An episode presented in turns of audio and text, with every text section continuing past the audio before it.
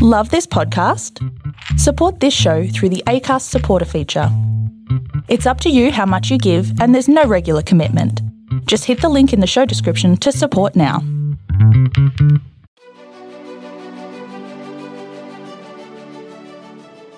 Hey, this is John Lee Dumas of EO Fire, and welcome to Master Leadership. Great leaders ask great questions, and this podcast takes you on a journey to master leadership with questions that matter to leaders who matter with your host, Lily Sinabria.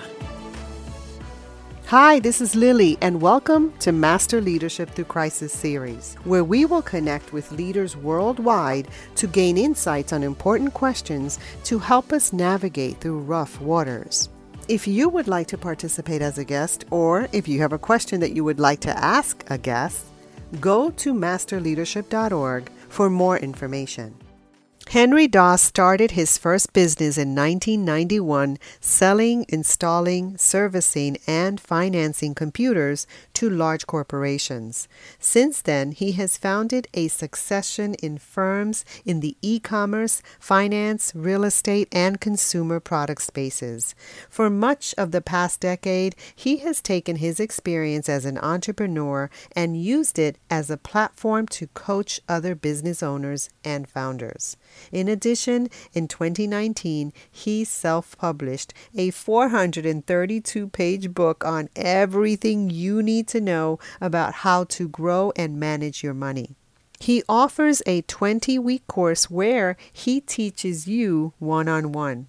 He also runs curated masterminds on business and finance. Our interview will continue after messages from our sponsors. One of the most vexing and difficult challenges all business leaders face is what do I do on Monday morning at 8 o'clock to grow my business?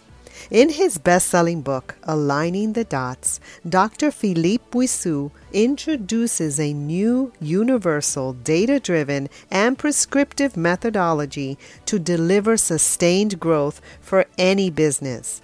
Get a copy now on Amazon or at aligningthedots.com. Welcome, Henry Daas. How are you? I'm good. How are you? Happy Monday. Happy Monday. We're so happy to have you in our podcast. Are you ready to pour into our listeners? I'm ready to go. So, Henry, tell us a bit about your path to leadership and what you're doing now. Brief backstory I started as an entrepreneur 30 years ago, 1991. Before that, I had worked for a uh, Fortune 100 big industrial company when I got out of school with an electrical engineering degree. And then I worked for the New York Stock Exchange as a computer programmer, building trading systems. But by the time I was 30, I started my own business as a side hustle. And now I'm 61, I'm going to be 62 in July. So for pretty much my whole adult life, I've been working without a net, starting businesses, running them, ending them, you know, when they don't work anymore. And now I coach people those who can do, those who can't coach, right? oh no, that's a that's a joke. That's a terrible, terrible joke. That's a terrible joke. I know you've got teachers there. That's what they used to say about teachers. yeah, we don't want to go there though. We don't want to go anywhere near that one. So uh, you're coaching now. So tell us about that. So I coach entrepreneurs who are basically, you know, where I was 25 years ago. I created something that I call Coach Approach Strategic Advisor. So, what does that mean? I did a year of coach training because if I'm going to go into this new field, I want to know how it works and I want to learn from other coaches. And then I cherry picked what I liked and I kind of threw away what I didn't like. And then I added in everything of my entrepreneurial experience because I didn't want to leave that off the table because it doesn't make any sense. I'm dealing with entrepreneurs. And I think I found a nice little balance there. I coach them on leveling up their business. I coach them on being what we call a coach approach leader, how to lead their employees, their vendors, even their customers. And then I also wrote a book called FQ Financial Intelligence. So I run a course to teach people everything they need to know about money. Thematically, it's all really coaching, just helping people one on one. That's what I do. Okay. So where can we connect with you? So my website is called Daas Knowledge, D A A S knowledge. So that's the best place. That has everything about my coaching, my FQ book, my paid masterminds that I do. Again, everything is coachy, coachy stuff. I happen to think that you can't really lead well if you don't know how to coach well. Great point. To that, it's a large, large component of that. Uh, it's not everything, but it is a huge component. And without it, you know, it's hard to inspire people. Mm-hmm. Well, I'm in my queen age years. okay, I got you. So there is a gap, right? The new entrepreneurs that are coming up, different generation. Speak to why our generation is a good fit for that. Why should they select you as a coach? Well, it's funny. I wrote a 25 page or 30 page PDF that's on my website, which you can download for free. And it's basically 10 things to ask when hiring a coach. Uh, because I, I just decided to compile everything that people had asked me right? So, one of the important things that I think is kind of what's your experience as an entrepreneur? You know, I've met a lot of coaches, and I'll be honest, and I, I, don't mean this to be derisive, but there's many a coach who's never run a business other than their coaching practice. Right. I've run businesses in the IT space, real estate, a whole bunch of different places. Before I got to the part where I said, okay, now I'm qualified to coach other people. And even then, I said, I still got to go through a year of coach training in order to really make sure that I know what I'm doing here before I go out and affect people's lives. Because let's face it, you are helping people make life changing decisions, hopefully for the positive, but there's no guarantee. There really are. There's a lot of risk involved with this. So you have to be careful. One of the things I learned in the coaching training is what they call judgment free awareness. My job is not to judge you, no matter how preposterous your idea might be from a business perspective. My job isn't to say that's dumb. I'm writing a book about business. It's not a sequel to the FQ book, it's a separate book that's all about my business experience. And I wrote something about Fred Smith, who founded FedEx. FedEx was founded from a paper that he wrote when he was at Yale. And his professor poo pooed it said, This is preposterous. Flying packages around the country, it's the dumbest thing I've ever heard. Right. Obviously, he proved him wrong. Right. There's a bit more to that story, but it's really, really interesting. Well, that's not something that I do. We'll just chop it up and decide whether it really is preposterous. Because another thing you'll find on my website is five reasons small businesses fail right? Another thing that grew out of my coaching experience and you know building patterns and seeing things. And the number one reason it's a plot spoiler number one reason that businesses fail is your idea sucks. There's just no other way to sugarcoat it. Really bad idea. It's like Kevin, Kevin Leary says, take it to the back and shoot it. I won't be that quite dramatic, but yeah, if you've watched Shark Tank, who do they invest in on Shark Tank? They don't invest in ideas, they invest in people right? I've seen people come up there with preposterous ideas, but they really like the entrepreneur. Mm-hmm. I've also seen people come up with rock star ideas, but the entrepreneur is a flake. Yeah. So I love your idea, but I don't like you, and I invest in people, right? Yeah. As leaders, we invest in people. Right. But we don't just hire them and then throw them to the wolves. I know lots of entrepreneurs who've done that, and it ends up being, in most cases, an epic fail because unfortunately, left to their own devices, people will run amok. They need coaching, they need guidance, they need leadership, they need you to model mm-hmm. how they should behave, just like being a parent. So, you know, we're in the space of leadership here, and you've had a wealth of experience an electrical engineer to me says you know you have a beautiful mind. The fact that you were also in the stock market and you created some really important software. Yeah, yeah trading systems for both the new york stock exchange and the amex. So the stuff that the guys used on the floor now that's changed a lot because it's electronic trading now. Right. back in the old days there was a guy yeah. you know? he was called a specialist and his job was to maintain orderly flow. Now it's a computer that was programmed by a guy or a gal. Right. So when you look at your experience and you really sit with leadership, what are the top three characteristics that are important in leadership? There's really only one thing that you need to be a leader, and that's followers. Okay, so let me rephrase that. it's absolutely true, but I'm going to rephrase my question to be a great leader. To be a great leader. There's an old saying that people will not remember what you do, they will not remember what you say. What they will remember is how did you make them feel?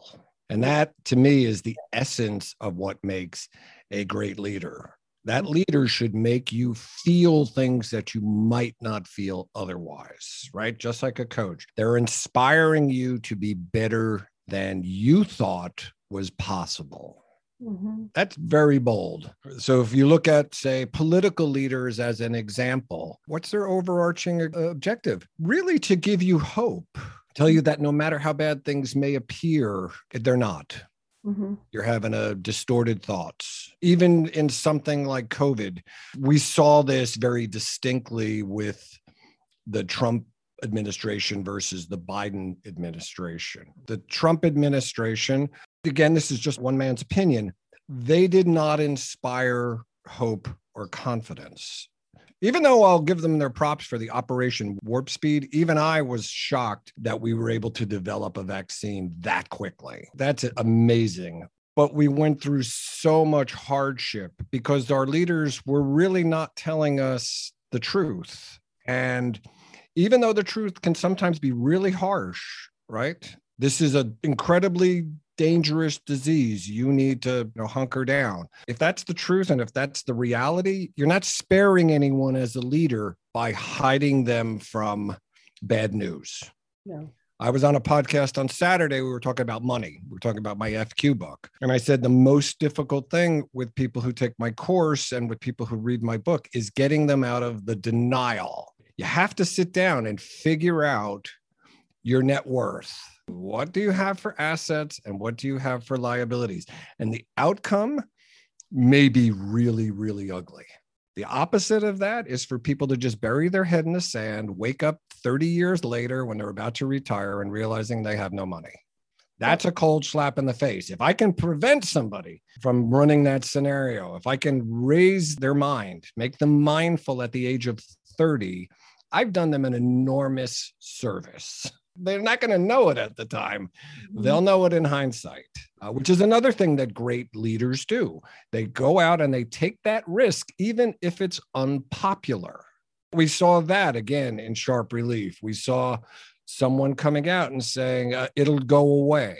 All of these magical thinking because they were afraid to tell people what the truth was because they thought they couldn't handle it. And you know what? People can handle it. People are amazingly resilient. We've seen that over the last year. It'll be a shock to start, but mm-hmm. then if you can lead them, being a role model, they'll fall into line again. Most people are followers. So, Henry, you have over delivered here. I love the quote by Maya Angelou. It's one of my favorites, which tells me this. I forgot to say, I forgot to attribute it to Maya Angelou. That's that okay. Is, That's okay. That was an I, oversight I on my part. I Although you. I guarantee you, somebody back in ancient Egypt probably said the exact probably. same thing. I got you. No worries. We'll, we'll give Maya her props because she's right. Awesome. That's right. So I asked you for three. You gave me five. So oh. a leader has followers. A leader values others, and also a leader inspires hope. A leader takes risks and a leader models where they want their followers to go. So I love that. I'm glad somebody kept track. So, speaking of hope, I read your leadership statement and it says hope is not a plan. I'm not wearing that t shirt today, but I have that on a t shirt because I make snarky t shirts. well, I figured you have a snarky t shirt because you have a message. Yeah, I do. And I wear it on my chest. I have lots of them. I even have them on my website. My personal website is just Henry Daas, H E N R Y D A A S. And if you go in there, you'll see a little thing that says snarky t shirts. And you can kind of go through all of the shirts that I've created over the last couple years that sort of deliver a message. I mean, I've been stopped on the street. One of my favorite shirts, which I dedicate to my wife, it says, I'd rather be right than happy. I've had a woman stop me on the street with a camera and take a picture of it. I've been married for 30 years. Yeah. New Year's was our 30th anniversary. And as I often say, my wife is always right and I'm never wrong. Uh. so, hope is not a plan is something that grew out of my coaching practice because I was hearing people say, my plan is this, this, this, because we work on some strategic stuff. And I'm hoping for this kind of an outcome. Mm-hmm. And it's like, no, hope is not the plan. Yes, we must have hope in our life from a, a, psychological standpoint, right? When everything's gloom and doom, we want to see that there is a light at the end of the tunnel and it's not an oncoming locomotive, right? It's gone on with COVID. People are hoping that COVID can end, hoping, hoping, hoping. But the plan is Operation Warp Speed right? What was missing from that plan, if I may be so bold, was how are we going to get this wonderful vaccine that we created in record speed into people's arms? Again, I'm going to throw the previous administration under the bus because they're the previous administration, and that's our right to do that. Mm-hmm. They had no plan for how they were going to convince a significant portion of this population that's either skeptical or downright against the idea that they're going to participate in this vaccine. And it does not work if we don't get everybody to participate. Again, a leadership failure. Yeah. Biden's tried to correct that. I've seen some public messages about it.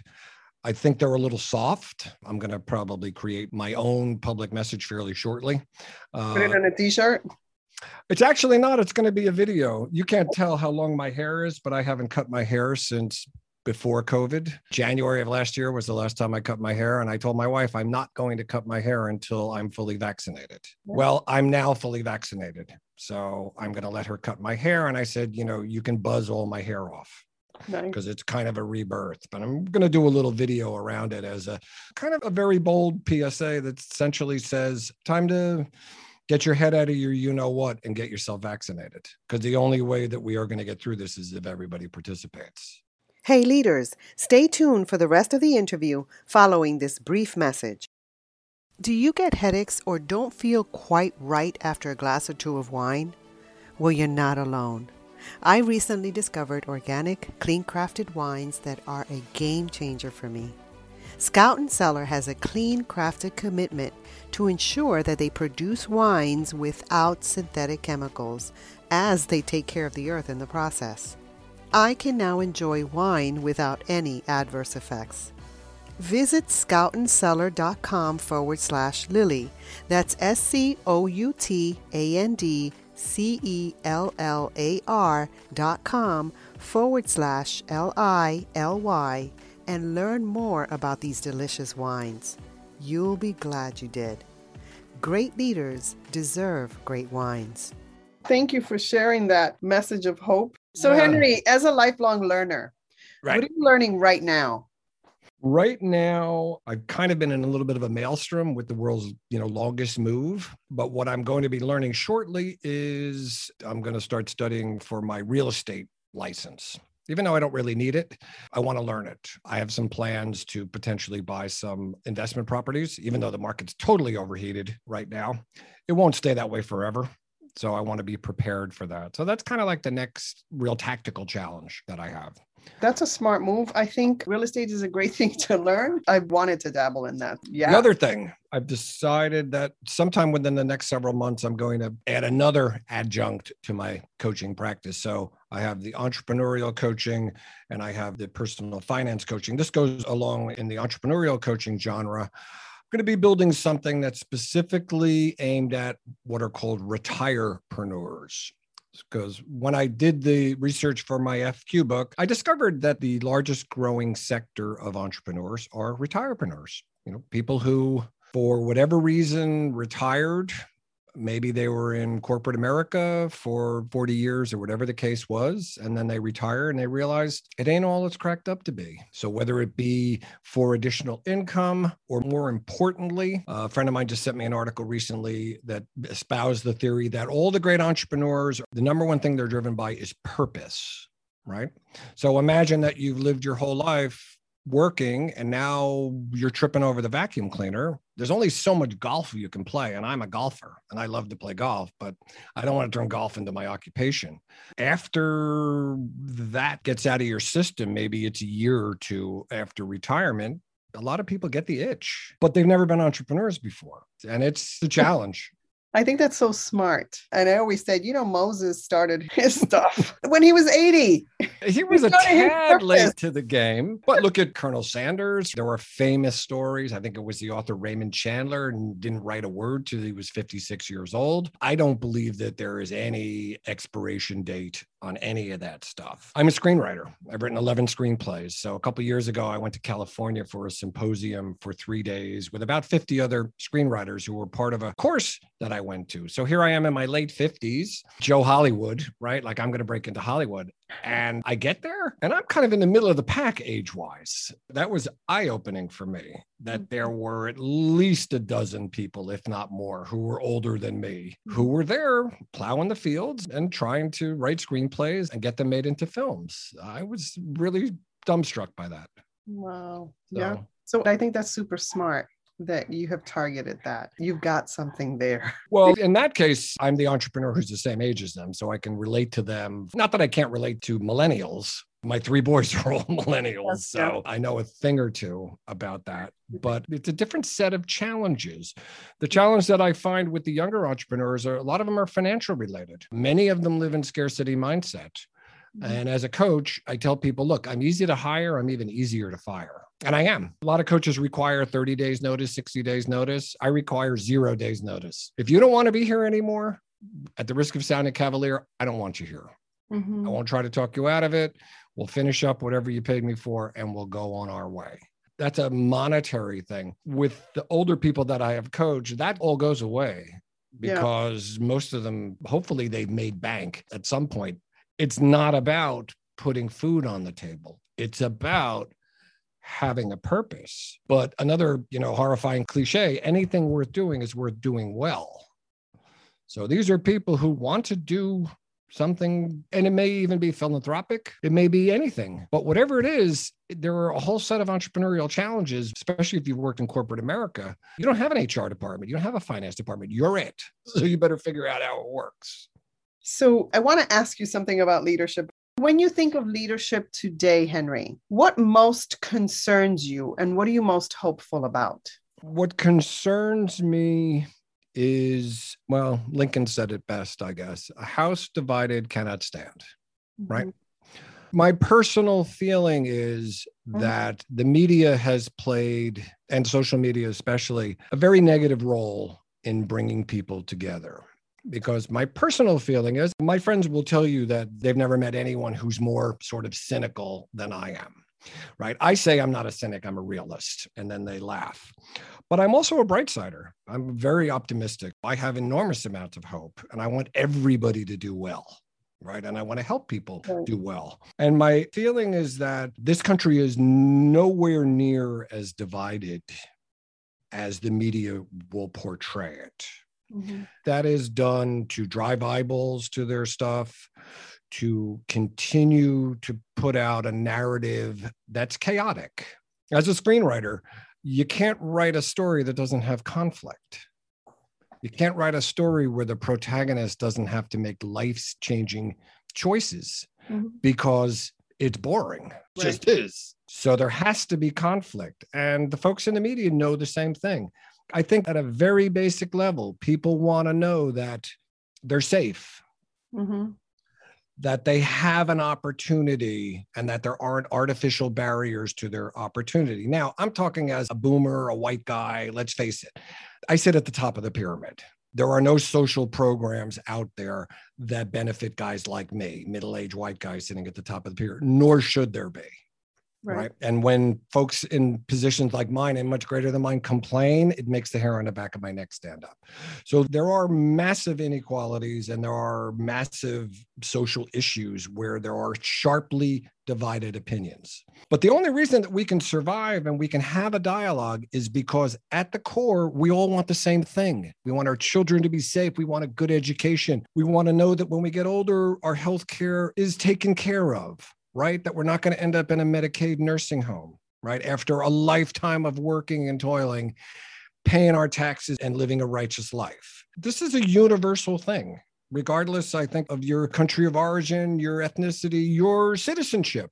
This is 90% of it. And yet we have a media that's spending an enormous amount of time talking about the 10% to stir the pot.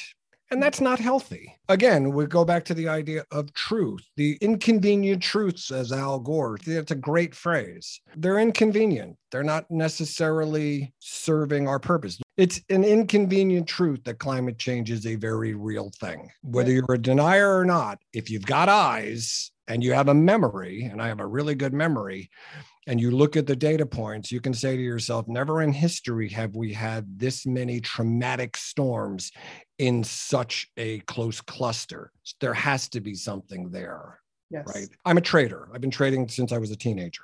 So one of the key things that I do is I trade public markets. All great traders follow patterns. They just do. As a leader, you need to follow patterns. You need to see the patterns that your followers are creating and you need to adapt to them. Yes. You may have to push back against them when they're unhealthy, and that's risk. And that might cost you at the ballot box, which is you know another problem that we have here. Alan Greenspan said years ago, and I think this is the most apt way to describe the political situation that we're in now. He said, used to be a time that you went to a cocktail party in Washington, and regardless of who was hosting it, it was about 50 50 Republican and Democrat. He said now, and he said this several years ago, you will go to a party, and if it's run by the Republicans, it will be 98% Republicans, and maybe there might be a smattering of some other moderates from the other side. And the same thing held for the Democrats. If people stop socializing because of their political differences, that spells trouble. Division certainly is a concern. What are you most hopeful about? I'm hopeful that cooler heads will prevail and that now that we have Sleepy Joe, I would love nothing more to have a sleepy next four years. I've already exhaled from the last four years. And so nothing would make me happier for us to have four really sleepy years so that people could kind of reset and get a little bit of a perspective on things and understand that that kind of chaos was a means to an end. You don't want to be the foil for that. You need to be smarter and more attentive than that. When you say sleepy, I interpret that as as not someone who wants to stir the pot for their own advantage. And so I'm with you. So you have a choice here. You can either take a question from a former guest or you can share a challenge or struggle that you learned from. I like the first one. Door Yeah. number one. Okay. Karen Reed wants to know what advice would you have for your 20 year old self? Great question. I would say don't be so risk averse. Don't live in scarcity. Embrace abundance as a 20 year old. Don't wait till you're 60 years old to embrace abundance. I love that. Thank you. So, as a listener of this podcast, what's a question that you would like a future leadership guest to respond to? If you couldn't be a leader, for whatever reason, for some magical, you know, I sprinkled my magical coach's fairy dust on you and you now can't be a leader. What would you be if leadership is off the table? I don't even know how I would answer that question. That's an interesting question because, you know, I approach leadership from a different thinking because I think everybody's a leader in their own right. Like I have to learn to lead myself well, to lead my Yeah. children well. That's an interesting question. All right. So, Henry, is there anything else you'd like to share with our listeners? COVID has provided a good opportunity, I think, for people to reflect, to be a little circumspect. I think it would be advisable before we launch into whatever the new, new normal is. And I've had a lot of conversations and I've been on some podcasts where we've talked about what is the world going to look like post COVID. I reminded my 20 year old son who's out at college and has been pretty depressed because there's no in person classes. He's out in Salt Lake City and it's kind of boring. And I said, Your grandmother, my mother, lived through five years of World War II. You just got through one. Imagine four more years of this. And they were people were dying and there were rations and, and there were no men around. It was a whole new world. But eventually everything adjusted afterwards. So ask yourself, what are the adjustments? What have I learned? We've been talking a lot about, you know, working from home and how that's affect entrepreneurship and such and such. And in my usual cynical way, I remind people that you're not working from home, you're living at your office. Again, sorry to be the bearer of bad news, but the truth is you are.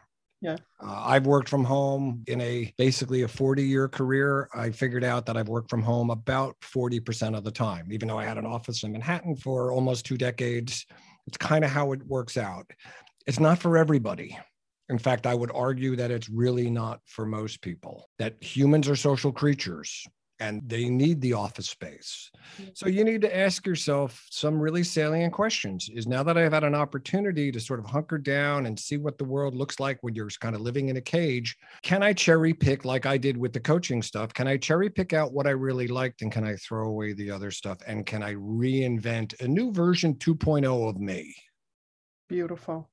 And tell us again your website. Oh, so my website is daasknowledge.com. Now I have a special offer. If you go to podcast.daasknowledge.com, I offer a free month of coaching only to podcast listeners. You'll go there, it'll take you to a landing page and takes you to a survey, and then you can schedule a call. I will do a month of coaching, which would be four half hour sessions. We could talk about money, we could talk about entrepreneurship, we could talk about baseball card collecting, which is another thing that I do, but I put uh-huh. that on hold because baseball cards have gotten very expensive for mm. reasons that I can't figure out. We could talk about screenwriting, we talk about anything. Give you an opportunity to sort of dip your toe into what the coaching experience might be like. No obligation.